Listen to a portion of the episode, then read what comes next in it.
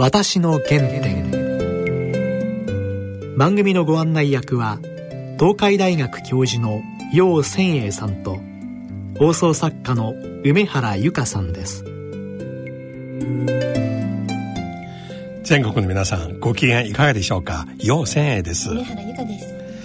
今回は東京芸術劇場のプロデューサー、はいはい、立石和弘さんにいろいろお話聞きたいと思いますが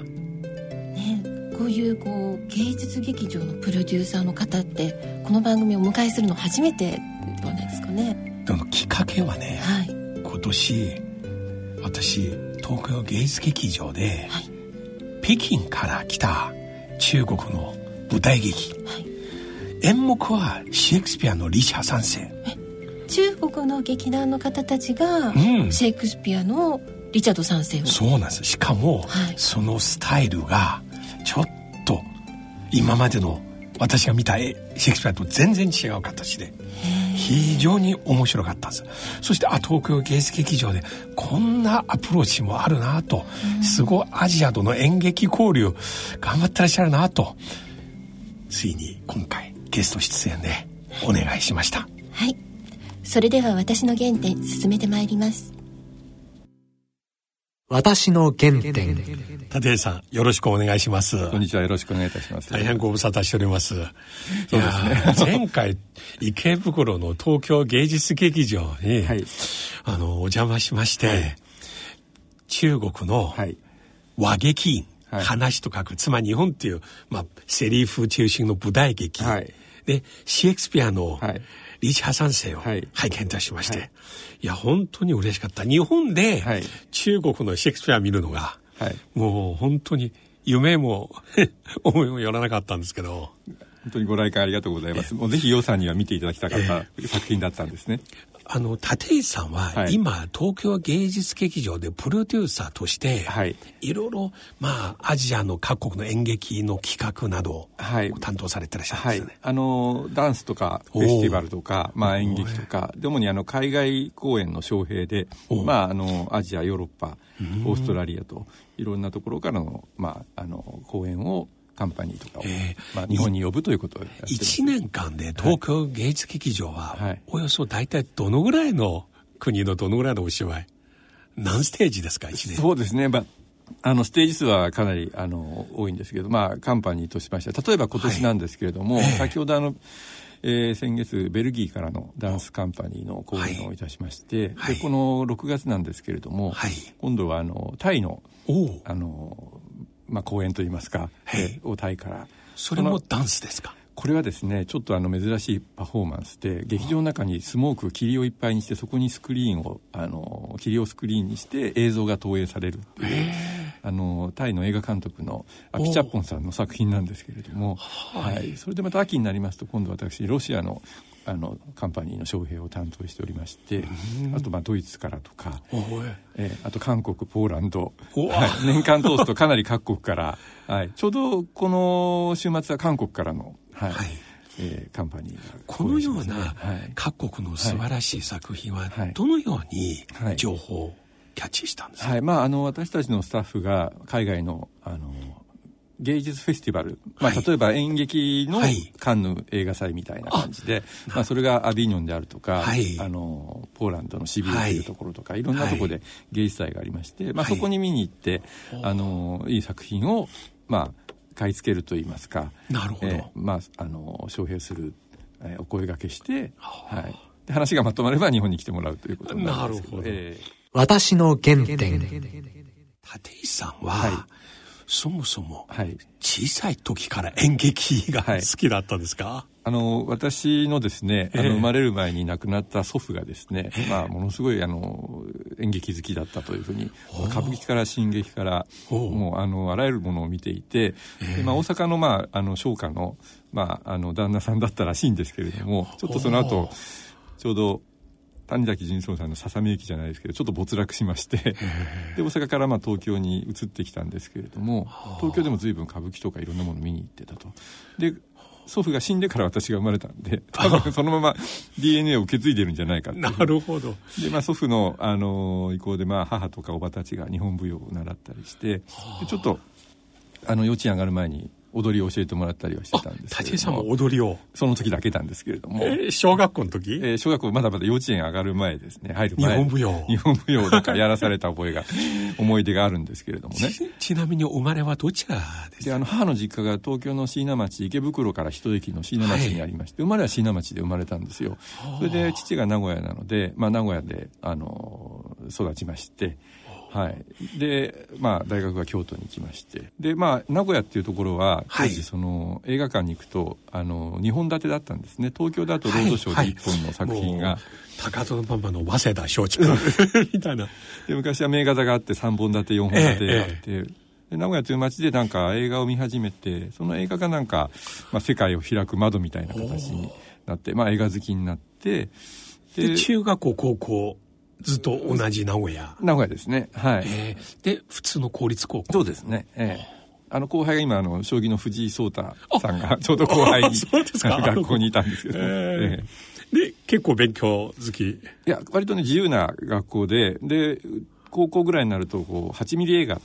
ありますね、はい、まあ、8ミリ映画とかに凝り出して自分たちでこう映画を作ったりしてたんですね。高校時代、えー、映画のサークルえー、サークルっていうか、まあ、自分たちで映画集団を立ち上げるみたいな。フィルムを買って。8ミリですけどね、あの、フィルムを買って。えー、いろいろ、えー、あの、どんなストーリーのものを作りましたか？もう、あれですね、ちょっとその、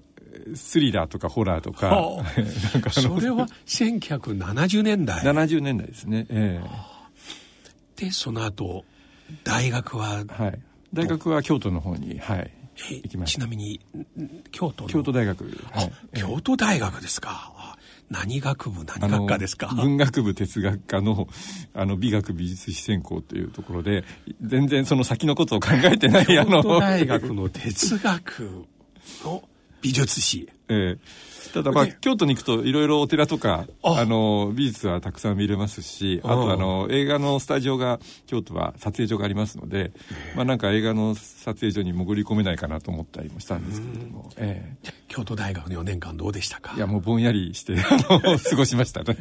その時また映画とか演劇のサークルには、ね、その時はあの大学のサークルではなくて他の大学の人たちと結構仲が良かったのでまあ、大学を超えてなんか一緒にできないかなというふうに。でお金貯めるためにいろいろアルバイトはしてたんですけれども、うん、まあ、結局あのアルバイトして終わってしまった4年間でしたけど最初お金集めて何か作ろうと。作ろうとは思ったんですけどね、はい、えー、で京都大学を卒業されまして、はい、ご就職はどちらに入りましたはいあのパルコにあの就職しました。渋谷の、あのそうですねあの渋谷。公園通りの。公園通りのはい。それは80年代の前半80年代の前半ですね、まさにパルコが一番一世風靡したそうですね。ですね。あの頃のパルコの CM すごい有名ですね。すねまあそれをあの京都にいてもあの見たり東京に行って、えー、あのパルコに行ったりしてるとすごくそのいろんなこう文化を、うん、まあ、パルコがやってるので、えー、まああの文化好きとしてカルチャー好きな少年としてはですね、えー、まあ当時あのパルコもそうですけどセゾンセゾンが非常に、ね、あの、力を持っていた、うん、あの元気だった時代だったものですから。でパルコに入られまして。はいお仕事のその所属は、はい、最初はあのセールスプロモーションっていう SP 局というところにいまして、うん、でまあいろいろとイベントを手広くやっていてあと昔あの建物の中にあのテレビ局があったんですね。館内テレビというか、はい、テレビ局のスタジオでいろいろと企画をしたり、うん、でそのうちまあパルコ劇場とパルコスペースパート3という、まあ、演劇を、えー、するスペースが劇場がありまして、まあ、そこの制作になったんですね。パルコ劇場で演劇の制作。の制作で、えそれは何年ぐらい？結局まあ5年ぐらいそういう仕事をしてまして。ちなみにそれは今から30年前。そうですね。30数年前ですね、えー、もう昭和が終わるちょっと前ぐらいの。はい。で今記憶に残る作品は自分が手がかりした作品の中で一番まあ、関わった作品ではあの稲川幸雄さんが演出して平見義次郎さんが主演した「丹後冬の終わりに」という作品がありまして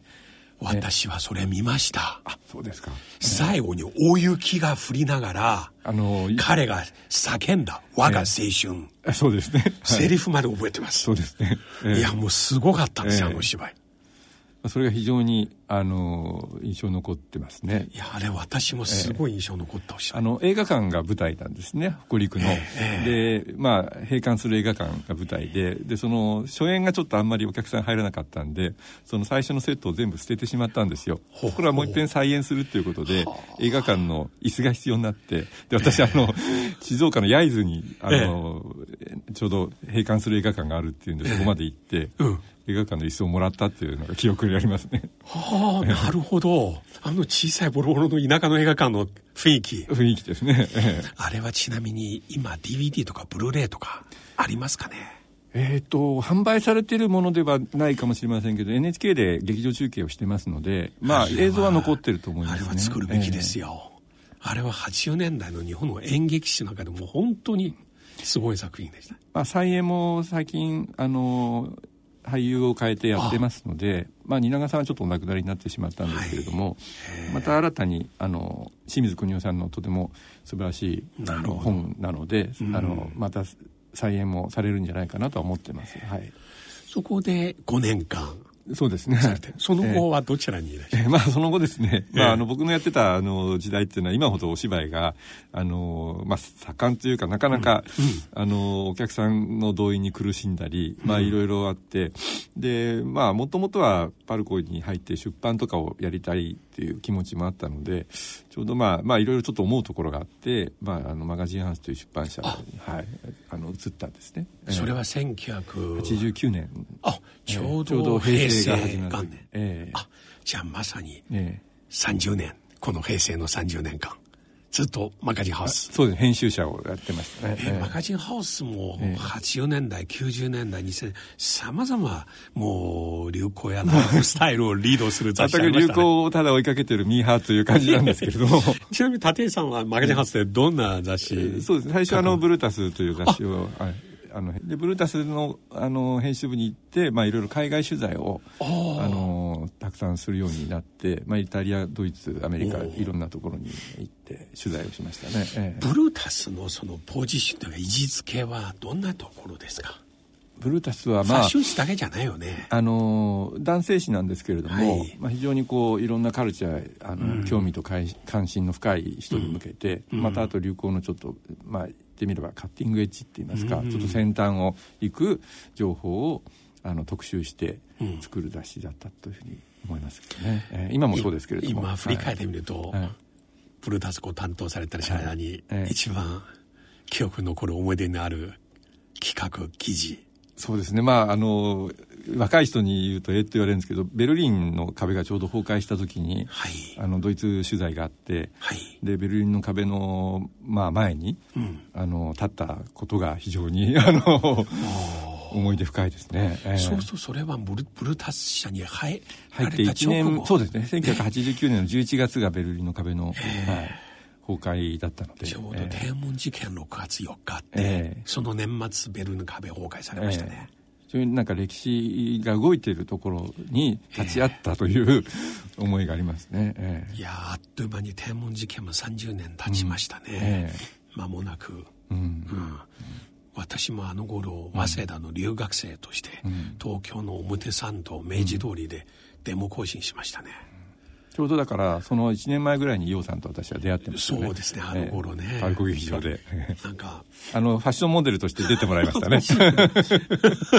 なんかジーンズの。そうですね。デニム特集で。はい。いろんな、えー、いろんな人にこうあのあの大天町の。交差点かなんか、ね、交差点の前でね、えー、でその後もう一回なんかクロワッサンあクロワッサンはい、もうブルータスからあの女性誌のクロワッサンにあのその後しばらくして変わったんですけれども、まあ、その時に伊代さんには映画のコラム書いてもらったりしましたよね。ああそうですね、えー、一緒にチャン・イーモさんの映画見に来ましたね。ね、えー、あの時代本当に懐かしい。でそうするともう女性誌もかなりそうですね。もう前半は男性誌で後半は女性誌という感じです、ね。えー、マガジンハウスの女性誌、非常に人気のもの多いですよね。花子もありますよね。花子もしましたね。だからいろんな店をこう取材したり、あと、クロワッサンの時は結構料理をおかげさまで覚えまして。はい。花子の編集部もいらっしゃいま花子の編集部にも1年ぐらいいましたね。えー、他に、あとはどの雑誌？あとね結構あの新雑誌をあのやってまして、はい、もう今はないんですけれども「まあ、楽」というこれはあの女性向けの文化の総合誌をやったり、ね、まあ、あの、マッツっていうマッツっていうのはい。わゆる、あの雑種っていう意味なんですけれども読者が参加して、あのまあ、旅とか手作りとか、そういう街でいうと下北沢みたいな感じの雑誌をでもどの雑誌もやっぱり2年ぐらいでなかなか雑誌がだんだん厳しい時代に突入するちょうど鳥羽口だったと思うんですけれども。で雑誌が休刊になっては、まあ、ブルータスに戻り。なるほど。でまた新雑誌をやりっていうちょっとマガジンハウスってなんかこう切り込み隊長みたいな感じの あの立場だったように、ね、はい、今のこのご時世でどんどんね、もう電子出版物あるいはネットとか携帯電話の影響で雑誌のね運営は大変難しくなっている中立石さんからご覧になって日本の雑誌は今後どうなりますか？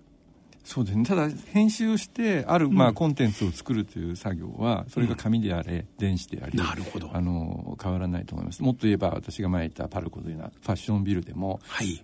ビルの中に、まあ、劇場があったりあのブティックがあったりそれは編集されてるものですよね。で百貨店でも、まあ、1階2階フロアごとにお店の配置とか編集されてます。あらゆることが編集なのであのその編集っていうあの仕事のエッセンスを、うん、あのどんな世代の人も、まあ掴むことはとても面白いしな何らかの形で仕事にはつながっていくと思います、ね、なるほど、えー、媒体の変化だけですね。コンテンツは。コンテンツ、はい、そうするとむしろ読む方接触する方もっと多くなってらっしゃるんですよね。あとはそのはい、あとはもう今はあの SNS の時代になってくると読者というか一般の人も発信力を持ってきますよね。なるほどね、えー、ただその発信力をあのどう編集するかっていうどうまとめるかっていうことはやっぱり編集っていう仕事はなくならないと思いますね、はい、えー、えー、このようにしてパルコ劇場で演劇で5年間、えー、でマガジンハウスで雑誌30年。でまた今この頃再びね、はい、東京芸術劇場に入られまして、はい、また演劇のお仕事。はい。で今からご自身の志。まあ、マガジンハウスは、まああのまあ、出版業界もちょっと厳しきより、まあ、早期退職ということで、まあ、早めにあの次の道を探しなさいということで。でもう一度やっぱりずっと劇場とかカルチャーのそばにはあの寄り添ってきて、うん、まあ、自分はミーハー心で楽しんできたので、まあ、劇場の仕事と、まあ、雑誌編集の仕事を経験して、うん、今度はそれを次の世代若い世代にちょっと、まあ、なんか還元できたらいいなというふうに思い、で公共劇場っていうかなんか公共の仕事がしたかったんですよ。なるほどね、えー、で今公共劇場っていう、まあ、形で東京都の財団が運営している東京芸術劇場にあの、まあ、入った。入れてもらったという感じですね。私が86年に、まあ、最初は1985年演劇の公演で日本に参りまして、はい、翌年86年3月でまた留学生として日本に行きまして、はい、最初日大芸術学部の演劇研究所、はい、あの頃ですねちょうど日本で小劇場演劇のブームの時代でした、ね、もう夢の遊民者、青い鳥、で第三部隊、はい、私パルコで第三エロチカっていうのをやってたんですけど。私パルコで別役稔さんのお芝居。はい、拝見しました、はい、もうとにかくすごい演劇の公演が多かったんですね。そうですね。一方、えー、アジアではまだ今日ほどではなく、うん、中国の演劇日本に来る場合は大体狂劇ぐらい、うん。うん、でここ30年経ちまして、はい、日本の演劇の数が少し上映がちょっとあの頃と比べたら減ってますが、はい、一方アジアはまたかなり今多様化なってきましたね、はい、もうあのー、本当にタイそれから、うん、まあ、シンガポール中国、はい、香港、えー、台湾、うん、インドネシア、ものすごいあの今いろんなカルチャーが、えー、まあ、百花ローランということでうん、で最近ロンドンでも今あの韓国のダンスフェスティバルが行われたり、まあ、本当にあの演劇に限らずダンス、パフォーマンス、はい、で台湾でも非常に大きな立派な劇場が中国でもそうですよね。はい、もうあのそれも日本の建築家が手がけてたりするそうですよ、えー、もう本当に今日本の建築デザイナー中国で劇場作ることがもうすごい話題になってますね。はい、えー、なのでまあいろんな意味でその日本とそれからアジア、まあ、ASEAN 諸国との新しい形の文化のあの動きが、ね、いいことですね、はい、始ま始まってとっくにまあ始まってはいるんですけれども、はい、よりあのこれからグレードアップしていくんじゃないかなと思いますね。この間のシェイクスピアのリチャー三世が私見てて、正直すごい意外でしたよ。あの様式。様式が。ええ。全く普通が今まで見たシェイクスピアと全然違いますね、えー、衣装も、えー、またその演技もあととってもあの美術が素晴らしかったですね、えー、あのリアリズムの舞台が多かったんですけど、シェイクスピアの場合は、あれは中国の狂撃の舞台の要素を生かしながら、ええ。また歌舞伎のようにそのなんていうかあの黒ですか、あのような感じで、そのためにあの長い台本の進行は非常にテンポよくね。スピード、スピード感。感がありましたね。パパパパ進行して、分かりやすくなりましたね。リチャード3世のエッセンスが、あの、はい。伝わってきたという感じですね。ちなみに、あの、東京の日本人の監修の皆さんはどんな反響でしたか？まずですね、そのスピード感と、それからの中国の美術が、はい。まあ、中国の美術というと皆さん結構派手に思われたり、はい、装飾が多いというふうに思われますけれども、ね、なんか中華界のイメージで、はい、この間の舞台はモダンでスタイリッシュなあの、ね、衣装にしてもあのセットにしてもほとんど黒、えー、黒一色、はい、蜷川さんのような、雰囲気。あとはその中国、まあ、日本もそうですけれども漢字っていう文字のですね使われ方が、はい、やっぱりあの象形文字であり一つの文字の中にいろんな意味が詰まっているので、それがなんかすごく深みを与えたと思いますね、結構ところどころ日本人の監視の方はみんな笑いましたね。そうですね、あのシェイクスピアのシャドウ三世そんなに笑ったりするような芝居じゃなかったんですけどね。やっぱりその俳優さんのこう身体能力の高さっていうんですかね。体の動きが、はいはい。えー、あの非常に多いあの優れているのとあとはそのコメディアンみたいな方々が出てましたよね。そうですね。で中国本土では結構テレビで人気者って聞いたんですけれども。そうですね、ええ。まあ、そういった方々が結構コメディリリーフとしてあのスパイスを効かせていたって感じがありますね、主演の俳優みんな若いですね、ええ、なんかすごくあのテレビドラマなどにも出ている人気の俳優さんたちだったと聞いてますね、うん。えあと公演の後に劇場でこのまま座談会を行いまして、え翻訳の方演出家の方、えー、主演俳優の方、えー、あれは良かったんですね、えー、うん、やっぱり今の公共劇場はあのもちろんお芝居見てもらうことが大事なんですけれども、うん、まあ、その芝居について、まあ、公演が終わった後にお話をするとか、うん、公演の前にこの作品についてのレクチャーをするとか、まあできるだけ私たちは多くの観客に見に来てほしいんですね、やっぱりなかなかあのお芝居を見たり、ダンス中でもコンテンポラリーダンスを見に行くとなるとちょっと敷居が高く思われるところがあるんですけれども、はい、まあ、そこを、まあ、あのなるべくいろんな人に見ていただいて生活の中に、まあ、文化的な文化の潤いといいますか、はい、楽しさみたいなものを得てもらえるっていうのが、まあ、公立劇場のミッションだと思うんですね。なるほど、えー、将来は例えばこのような素晴らしい演劇の公演を、例えばネット上で、うん。YouTube、あるいは、まあ今テレビ局のね、あの、ような形、ネットで放送する可能性ありますか、もうすでに、まあ、あの放送しているところもあるとは思うんですけれども、まあ、一番いいのはやっぱりその場所に来てもらって劇場の中で同じ体験をみんなでしてその消えちゃいますよね舞台って終わったら。そうですねでその本当あの瞬間をあの体験として共有してもらうっていうか今ってあの市場的にも物消費からこと消費っていうふうに移っているように、体験をするっていうことが、あのやっぱり非常にあのなんでしょうね、みんなが、あの望んでいる。そうです、ね、こちらもいい体験をしてもらえる場所を、はい、まあ、機会を提供できればというふうには思っているんですけれども、はい、宣伝などは主にどのような形で？もう本当にあのチラシとかポスターとかが原点ですよね、はい。はい、その後にはやっぱりいろいろマスコミ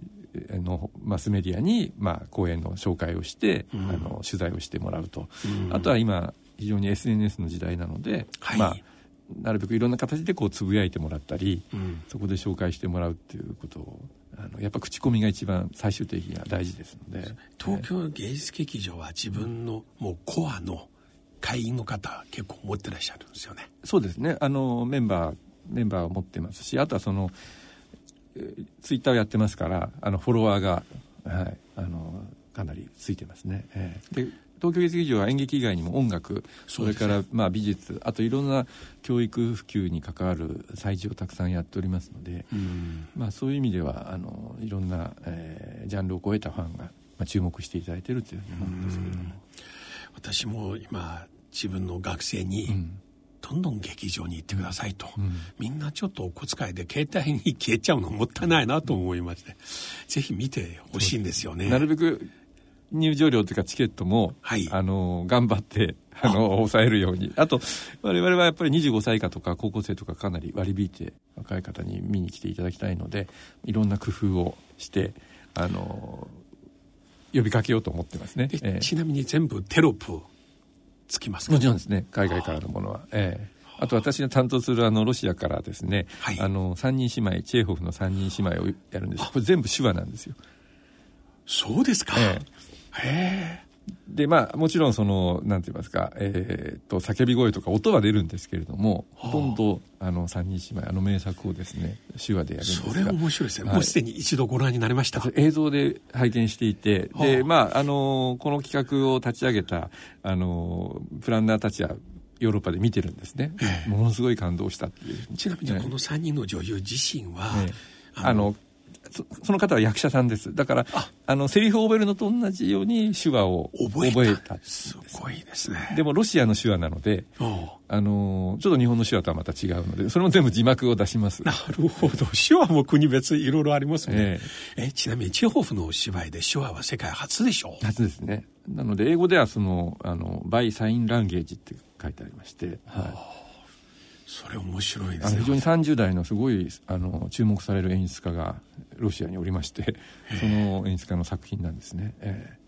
ー、初めて日本に来ました。いやこれぜひ見に行きたいと思います、えーえ。ー、ちょっとあの4時間ぐらいやって長い芝居なんですけれども。見たいです、はい、はい、本当にまたぜひこの番組にもうどんどんねこのような、はい、いい話をご紹介しにいらっしゃってください。はい。私の原点いや今日は立さん話面白かったんですね。ねパルコとかブルータスとか、うん、ね私にとっても懐かしいキラキラのもう憧れの。昭和、はい、平成令和、はい、日本の3つの時代の流行ライフスタイルを牽引してきた、そうですねね。その中心にねずっといらっしゃる方だったんです、うん、本当に大学生にもねこういった話聞かせたいんですね。一番見たいのは先ほどご紹介していただいたチェホフのチェホね。手話で。手話で3人の女優がね。これ世界初めての試みですね。楽しみですね。はい、はい、